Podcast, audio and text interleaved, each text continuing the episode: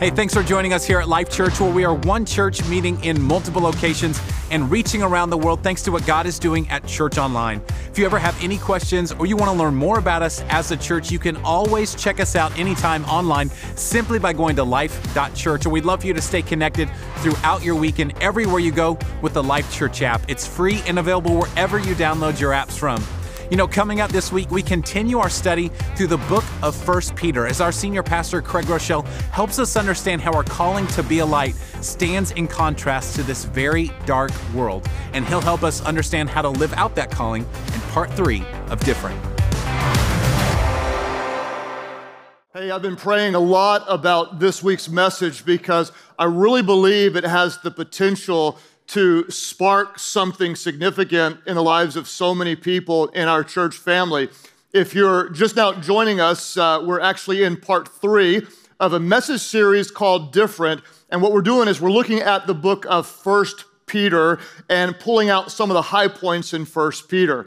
Uh, if I asked you today, how many of you would be excited, overwhelmed with anticipation if you realized that God was calling you to do something specifically, I wonder how many would say, I'm completely in. I want to know what God is calling me to do. I want to talk about that today, uh, about how God is going to call you, set you apart to do something that is different. I'll give you a little insight as to how I studied for uh, this message series. Normally, I would go first to commentaries. If you don't know what a commentary is, it's different books that scholars and uh, students of the Bible actually write, and they help preachers like me to learn stuff that I may not have known. Instead of doing that this time, what I did is I started just by reading through the book of First Peter over and over and over and over and over and over again, too many times to count.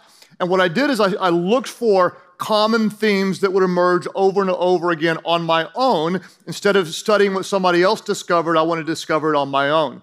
One of the things that I noticed is that Peter uses uh, the same type of word so many times it was stunning. If you read through the book of First Peter, you're going to see that he uses the word call, calling, or called over and over and over again.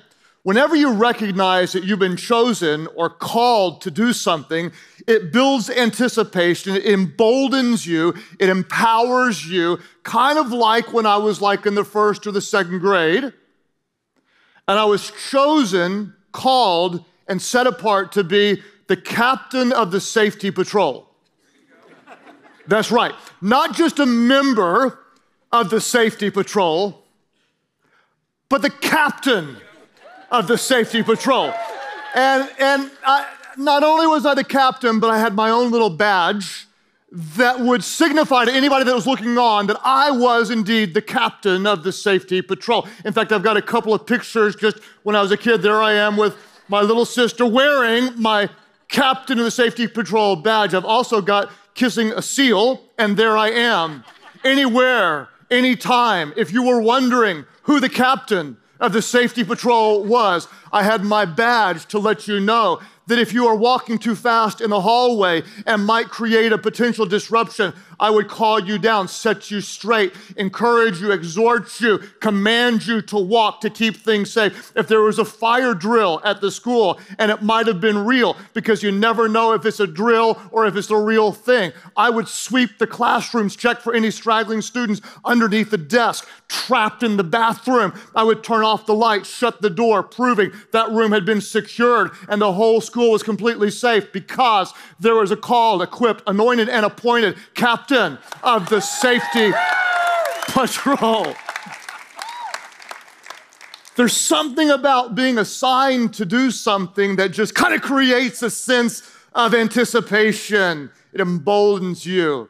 I want to show you today that you are called to something different.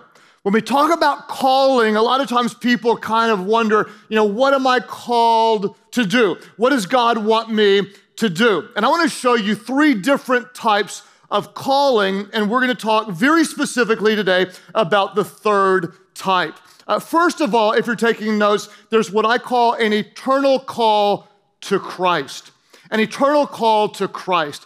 In fact, the Holy Spirit is doing a work today all over the world, uh, winning people, wooing people, drawing people, creating a spiritual hunger for spiritual things because it's God's will that no one should perish. God wants everyone to say yes to the extended invitation of grace through Jesus. And when Peter writes about calling, he knew what it was like to be called by Jesus because if you know the story in Luke 5, Peter was fishing one day, wasn't catching anything. A rabbi walks up and says, Throw the nets on the other side. And Peter's probably thinking, I'm a fisherman, you teach, I fish. But he did it anyway. And he had caught such a miraculous catch of fish that he recognized this was no ordinary man, this was a holy man. And Peter fell down to his knees before Jesus and said, Get away from me.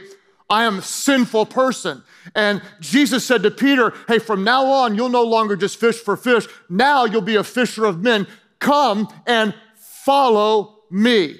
Jesus called Peter out of where he was to become a follower of Jesus. And Peter knew clearly that we are called to leave our own desires and to devote our lives to follow Jesus. There is an eternal call to follow Christ.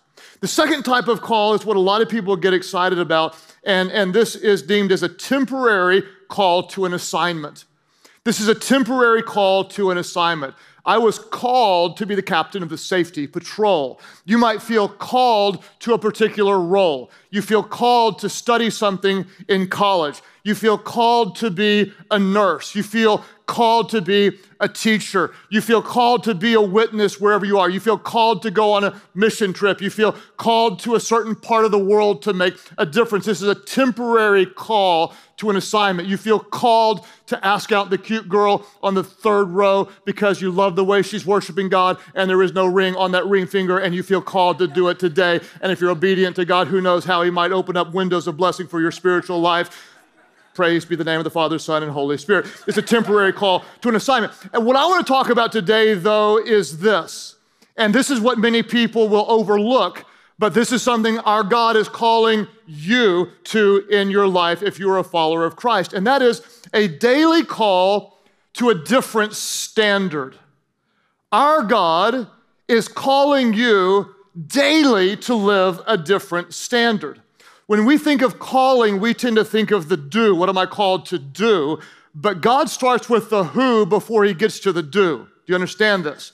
Our God is more concerned with who you are before he's concerned with what you do because if the who's not right, the do will never be right. God's concerned about motives and heart and integrity. He's concerned with the who. The who leads to the do. I like to say it this way when you know who you are, you'll know what to do.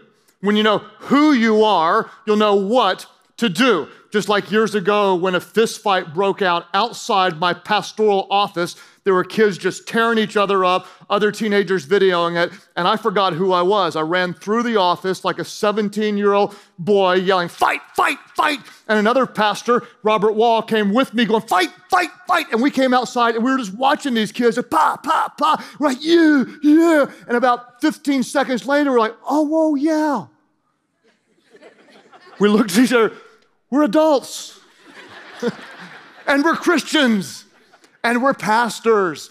We're not supposed to cheer when boys bloody each other up. We're supposed to break it up. When you know who you are, you'll know what to do. Peter was writing to a group of first century believers that would have been tempted to forget who they were. They'd be tempted to forget who they were because they were so hated. If you think that Christians are hated in our part of the world today, it is nothing compared to the persecution that these first century believers were under. Uh, we talked a little bit about that first week. We'll talk even more about that next week. But one of the things that uh, society did, they just had no idea who Jesus' followers really were. And their misunderstandings were almost comical to us today. In fact, a very common idea that the skeptical word, world had about Jesus' followers is that they were superstitious, uh, that they were uh, incestuous, and that they were cannibals. True story that they were superstitious, incestuous cannibals. Superstitious because there were all these miracles, and so they must be magicians, and Jesus was the chief ma- magician. They actually thought that Christians were incestuous because they had these things called love feasts. Come to my agape feast, my love feast. And who do you think came to the love feast but their brothers and sisters in Christ? That's how weird it was. Like, oh, you're inviting your brothers and sisters to love feast. You guys are really, really weird. This is how misunderstood they were. Then they thought they were cannibals because of the famous line that their Savior said, Take and eat my body, which is broken for you. So here we have a world that hates Jesus' followers, wants them dead, completely misunderstands them. Before Peter tells them what they're called to do, he's going to remind them of who they actually are. If you want to know what you're called to do, first start with an understanding of who you are. And I want you to understand that you are exactly who Peter describes to these first century believers. Who are you? 1 Peter 9, Peter says, For you are a chosen people. You are royal priests. You are a holy nation. Who are you? You are God's very own possession. For those of you who are followers of Christ, what I want you to understand is you've been chosen by God to be in his family. You're a royal priest. This would have meant so much to these first century Christians because they had tremendous respect for the priesthood. And now they're going to be called the priesthood of believers, meaning they're actually ministers of God, even though they haven't been formally trained. They're filled with the same spirit that raised Christ from the dead, so they're called to make a difference in this world. But they're not different alone, they're different together. They're part of a holy nation, the kingdom of God. This world is not their own, but they are part of something broader and something bigger, and they are a people belonging to God. Their bodies are not their own, they've been purchased with the blood of Jesus. They belong to God. Since they belong to God, they're under His care, under His goodness, and that is who they are. He goes on to say, as a result, because you're a priest, a nation, God's very own possession, as a result, you can show others the goodness of God. When you know who you are, you'll know what to do. What did God do? For God called you. Everybody say, He called me. For God called you out of darkness into his wonderful light. We've been called, we've been chosen, we've been invited. We're no longer in the darkness. Now we're in the light. Our lives have been transformed. We are not what we were. We're a new creation. The old is gone, everything new has come. We've been transformed by the love of Jesus, and we've been set apart and called. What I hope you'll understand today is when you know who you are, you will recognize what you're called to do. And the good news is that the skeptical world today that doesn't like Christians typically doesn't call us superstitious, incestuous cannibals, right? That's a pretty rare interpretation. But the bad news is there is a skeptical world today that looks at followers of Christ and calls us self righteous, judgmental, intolerant bigots. And that is the world that we live in and what we have to wrestle with today. And tragically, there are some so called Christians who have rightly earned those titles, right? I mean, you could just look at current events and see I would argue, demon possessed people spewing hate and bigotry in the name of God, an affront to God, something that's unacceptable to the church and a sin against God. And you see this done all the time. And this is the image that we have to be up against. And Peter's going to say the same thing to those first century Christians, the same thing to us. This is your different daily calling to represent Jesus to a skeptical world. Here it is. If you want to know what you're called to do, we'll look at a few verses. You'll know who you are and you'll see what you're called to do. Peter says, Dear friends, I warn you, as temporary residents and foreigners, remember, here we see it again. This world is not your own. You are not from here, therefore, you follow a different standard. I warn you to keep away from worldly desires that wage war against your very souls. Be careful to live properly among your unbelieving neighbors.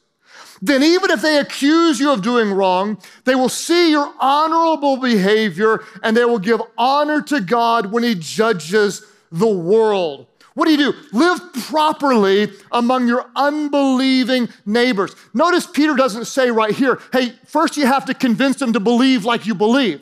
What he says is, we're going to show them what we believe by how we behave. We're going to live honorably, and I believe with all my heart that in today's culture, there are times that we need to start by professing the name of Jesus, but so often we have to earn credibility by treating people with love, treating people with respect, treating people with grace before we even earn the right to be heard. We need to show people what we believe by how we behave, and that builds a bridge across a skeptical people so that we can sh- share with them the love of Jesus. In other words, before I tell you what I believe first, I want to show you love in how that I live. And I believe as Christians, this is so important, especially today. Peter essentially has this real confidence. It's confidence. Just live righteously, live boldly. Notice he isn't saying you have to just always be defensive. And of course, there's a time to defend the gospel. But I had a football coach back in college. Some of you probably had a coach that said the same thing that the best defense is what? A good offense, right? Sometimes the best defense is actually a good offense to show the goodness of God in the way that we actually live. For example, how many of you think that I ever get any criticism? Anybody think I ever get criticized? Okay. You, you think anybody ever makes fun of our church at all? How often do you see me get defensive? Okay. Have, have you ever heard me say, oh, please, please, please, we're not a cult. I promise you, we're not a cult. I'm really a nice guy. If you got to know me, you'd like me, okay? Have you ever seen me in a social media battle defending, defending, defending, defending? You're not going to see me do that. Why? Why? Because I believe that the best defense is generally speaking a good offense. What I'm going to do as a leader of the church is instead of defending, defending, defending the critics, what I'm going to do is just continue to say, This is who we are. This is our mission, and this is what we're called to do. Rather than defending the accusations, instead, we're just going to lead the way with irrational generosity because we truly believe it's more blessed to give than it is to receive. What we're going to do is recognize we are not spiritual consumers, we are spiritual contributors. The church doesn't exist for us. We are the church and we exist for the world. We're not going to be known as Jesus followers for what we're against. We're going to know Him for who we're for and what we stand for. And this will be the best defense, which is actually a really, really strong offense. Peter says, live properly among your unbelieving neighbors. Then in verse 15, I love this. He says, it's God's will. What is God's will for your life? Here's God's will it's God's will that your honorable lives should silence those ignorant people who make foolish accusations against you. It's the way you live. It's not just what you post on social media, it's the way you live that silences the talk of people who simply don't know better. What's our, what's our, our strategy?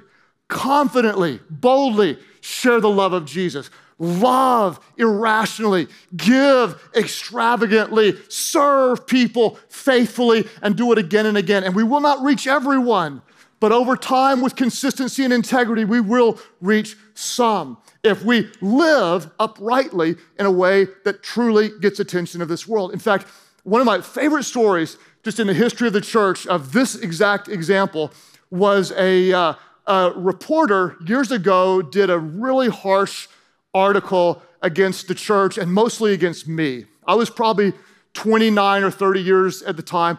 I wasn't really used to it. And so it kind of got in my heart, and I was like, we need to stand up and we need to. And Amy just said, no, we're just going to be who we are. And that was our strategy. And so honestly, years went by and I forgot about it. And then a decade and a half later or so, I got a letter from that very guy, and he said, You may not remember me. I was like, Oh, I recognize that name. oh, yes, sir, I do remember you. And he said, I wrote an article, something about how, you know, it was pretty critical of you. And he said, I, What I didn't tell you is that my family members went to your church, and I hated that. And I watched your church from a distance with skepticism. He said, What really shocked me, he told about a time whenever our church went in and refurbished his granddaughter's school. And he was shocked, like a church would come in and spend all that money on a school that was in trouble. Then he said, Your wife visited one of my family members in the hospital, and she wasn't even a member of your church because honestly, that's what Amy does. She just, anytime she can do, she did. Then he said something about when his son couldn't pay the bills, the church paid the rent for his son. And he said, I was so shocked that I had to come and see for myself and remember all the things I hated about your church. And so he said, I came to church and he described what's happened since day number one for 21 years. That when the offering came by, the pastor said, If you have need, you can take back out of the offering. And he said, That just, I didn't even know what to do with that. I, I hated you and I hated your church and I saw this good coming out of it. So he described how he kept coming just to prove that it was corrupt and it was wrong. And he described eventually the whole thing won me over. He said, I want you to know I got baptized last April and I'm honored to be a part of Life Church and becoming a fully devoted follower of Christ. What I love about this is he was convinced over time with consistency and not defensiveness. It wasn't like I wrote a letter back. It wasn't like I did battle with the comments or what people are saying and whatever. It wasn't like Amy said, "Oh, if I go to the hospital and visit this person, then maybe by chance it'll be he'll be related to you know whatever." It's just this is what we do as Jesus followers. This is how we serve. And, and Peter just says, hey, if, if you live honorable lives over time, you may just silence those people who make foolish accusations against you. He goes on to say in verse 21 Do you want to know what you're called to do? Here's what you're called to do. For God called you to do good. That's your calling, to do good even if it means suffering just as Christ suffered for you. Here's what I hope you'll understand there will be times when you do good and you suffer.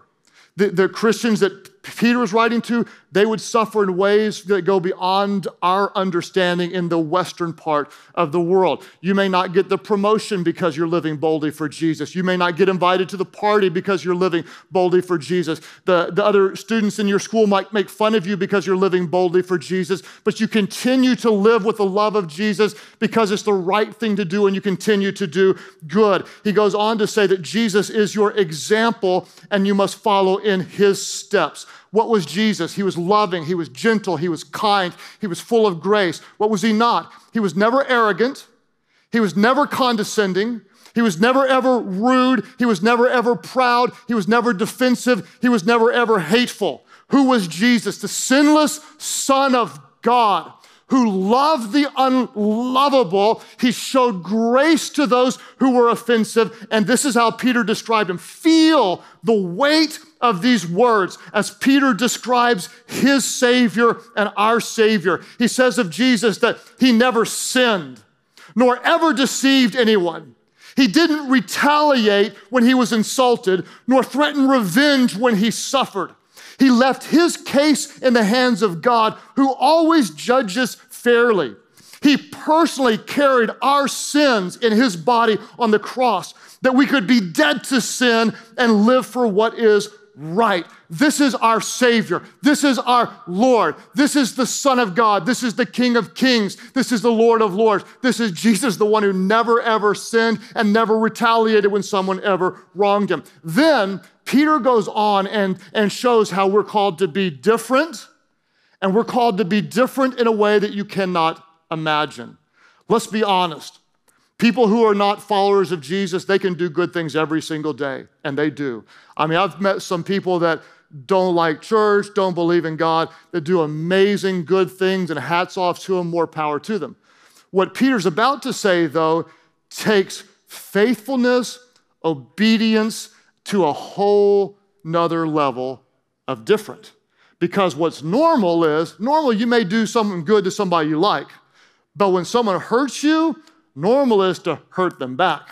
When someone hates you, normal is to hate them back. When someone wrongs you, normal is to want to wrong them back. When someone is critical of you, normal is to want to be critical back. When someone says peel the banana when you're driving in your car, normal is to want to take that Life Church bumper sticker off your car so they don't know who you are. Run them down and lay holy hands on them in the name of the Father, the Son, and the Holy Spirit. Spirit. That's normal, right? Y'all are so holy, you don't know what I'm talking about. That's why I don't have a Life Church bumper sticker on my car. and I always carry a hat.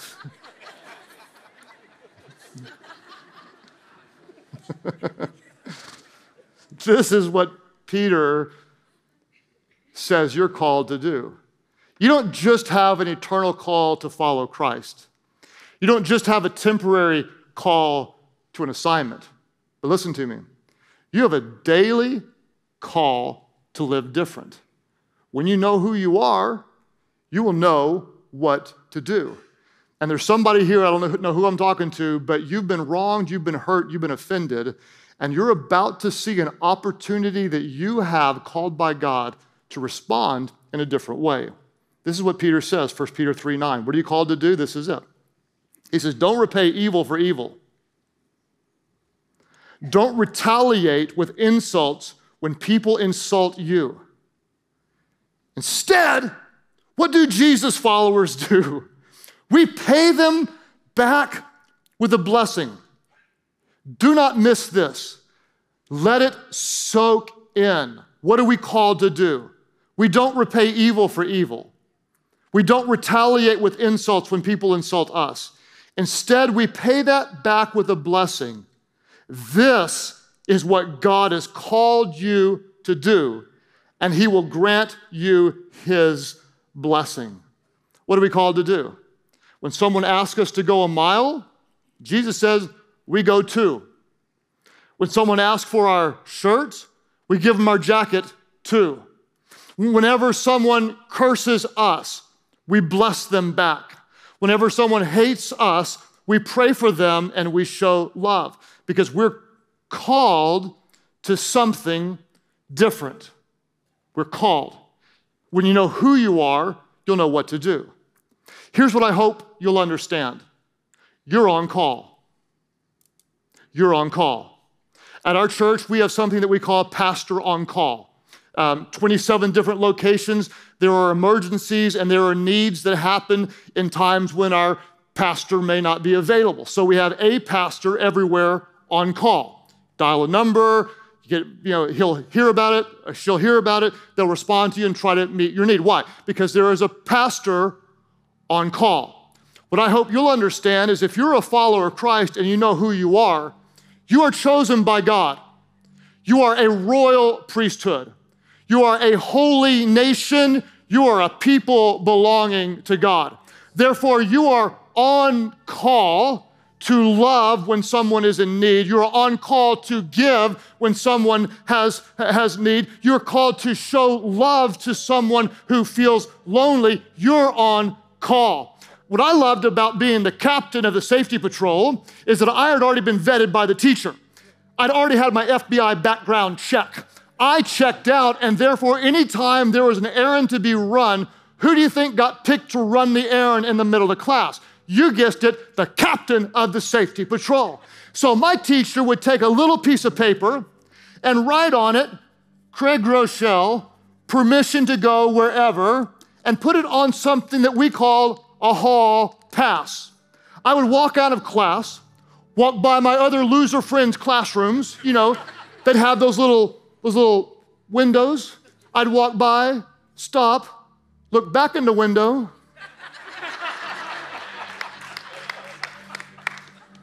and walk on down the hall with my hall pass. I'd put it in my back pocket right by my comb that would stick out about that far, because this was in the early 70s. And if any teacher would say, Hey, hey, young man, what are you doing out of class? What are you doing out of class? Whoop! Whip out a hall pass. I'm on, I'm on an assignment.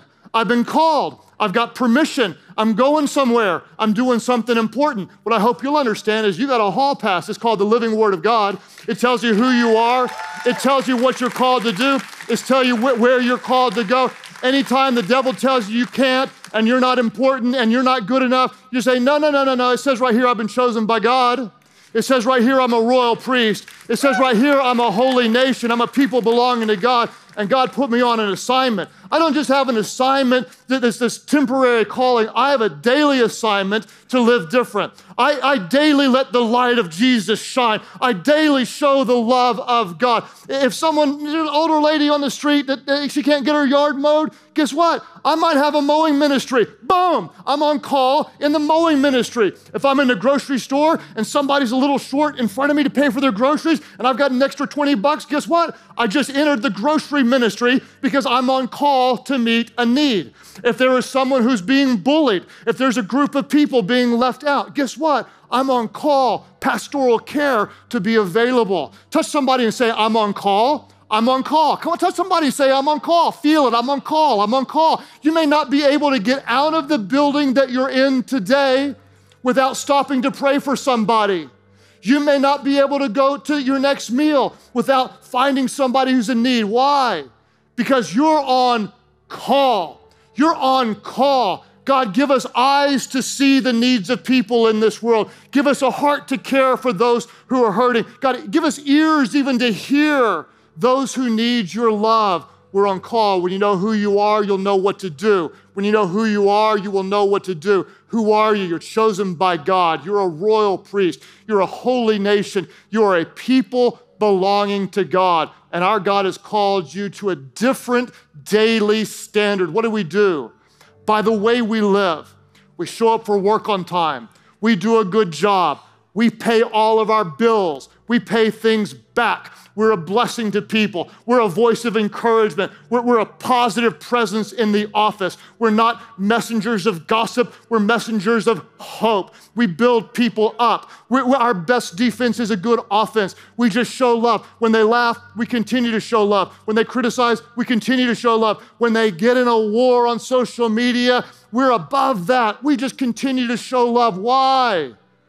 Because Jesus, the sinless Son of God, did not retaliate. He is our example. He bore our sins in his body that we could have eternal life. And God says we've been called out of darkness into the light, and the light shines bright into a dark world. We're never afraid of the dark, we just shine into it. The darker it is, the brighter the light shines, and that's who you are, that's what you are. When you know who you are, you'll know what to do. So, Father, today we ask that you would empower your church to shine brightly into this world. Help us recognize, God, that we have a different daily calling. Instead of looking for that big something out there, God, help us realize there is a big something right in front of us, an opportunity to be different, to show your love and grace in this world. All of our churches today, as you reflect in prayer. Those of you who say, I am a follower of Christ and I want his power to be different every single day, would you lift up your hands right now, just all over the place? Lift up your hands. Father, I ask that you would help your church to see themselves on call, anywhere, all the time, 24 hours a day. Your force, God, your priests, your pastors on this earth, available, ready, willing, taking what we have, recognizing it is not ours, it belongs to you.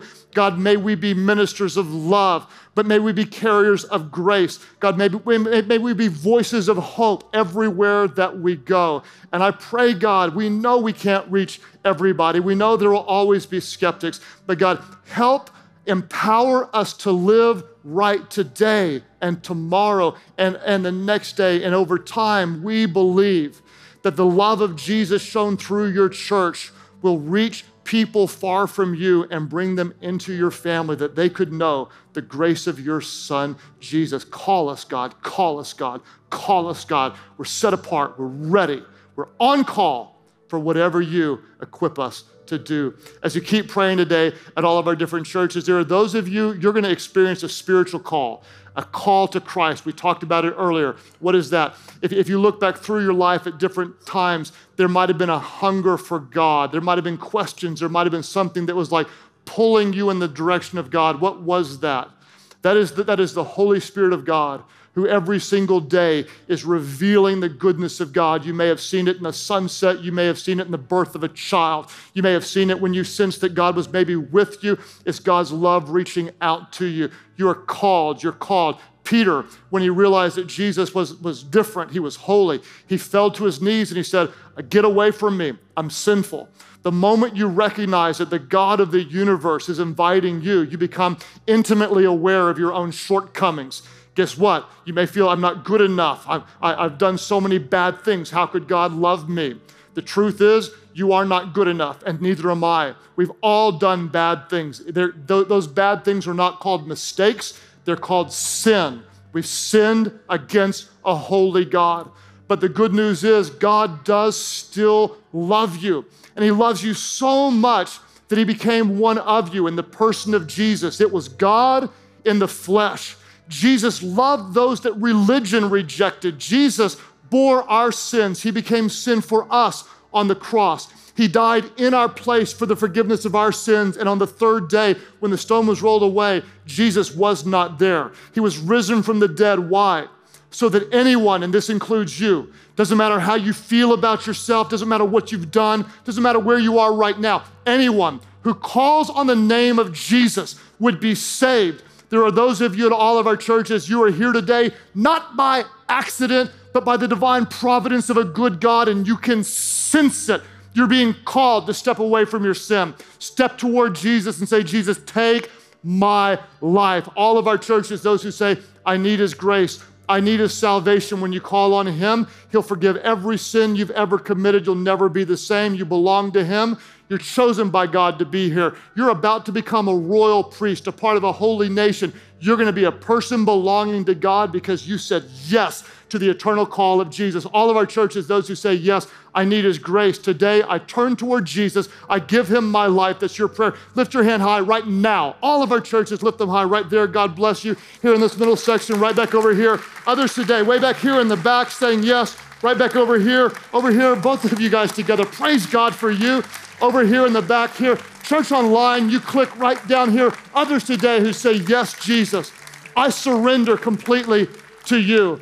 Would all of you join your voices together, praying aloud? Can you believe we get to be a part of such a movement of our good God? Pray, Heavenly Father, I give you my life. Save me and forgive me from all my sins. Make me brand new. I believe Jesus died for me and he rose again so I could live for you. Put me on call. I am yours to do your will. Thank you for new life. Now you have mine. In Jesus' name I pray. Life Church, worship big and worship loud. We are not praying for revival, church. We're living in the middle of one. You know, as a church, it's our honor to play even a small part in all the ways that God is working in your life, and we would love to continue with you on that journey. To find out what your next steps could be in your relationship with Christ, all you have to do is go to life.church/next. And I'll let you know an easy next step for many of you may be getting connected to the local church in the form of serving. There are so many ways that God can use you in the local church to be a light to so many people, and one of those people is Carly Ramsey. She serves at Life Church Yukon in our children's ministry, and she has a great heart to serve families. Check it out in our Leader Spotlight. All right. Here we go. This is Leader Spotlight. Okay, I serve in Life Kids. Having served for over four years, Carly has a heart to partner with parents to help lead kids to a relationship with Christ. Watching these kids grow with their ridiculous faith, I wish that I had the faith of the kid each and every day. Why do I do it? Because the kids are amazing. We have so much fun, and it's just changed my life. I just want to watch them learn and grow in their relationship with God. That's the best part.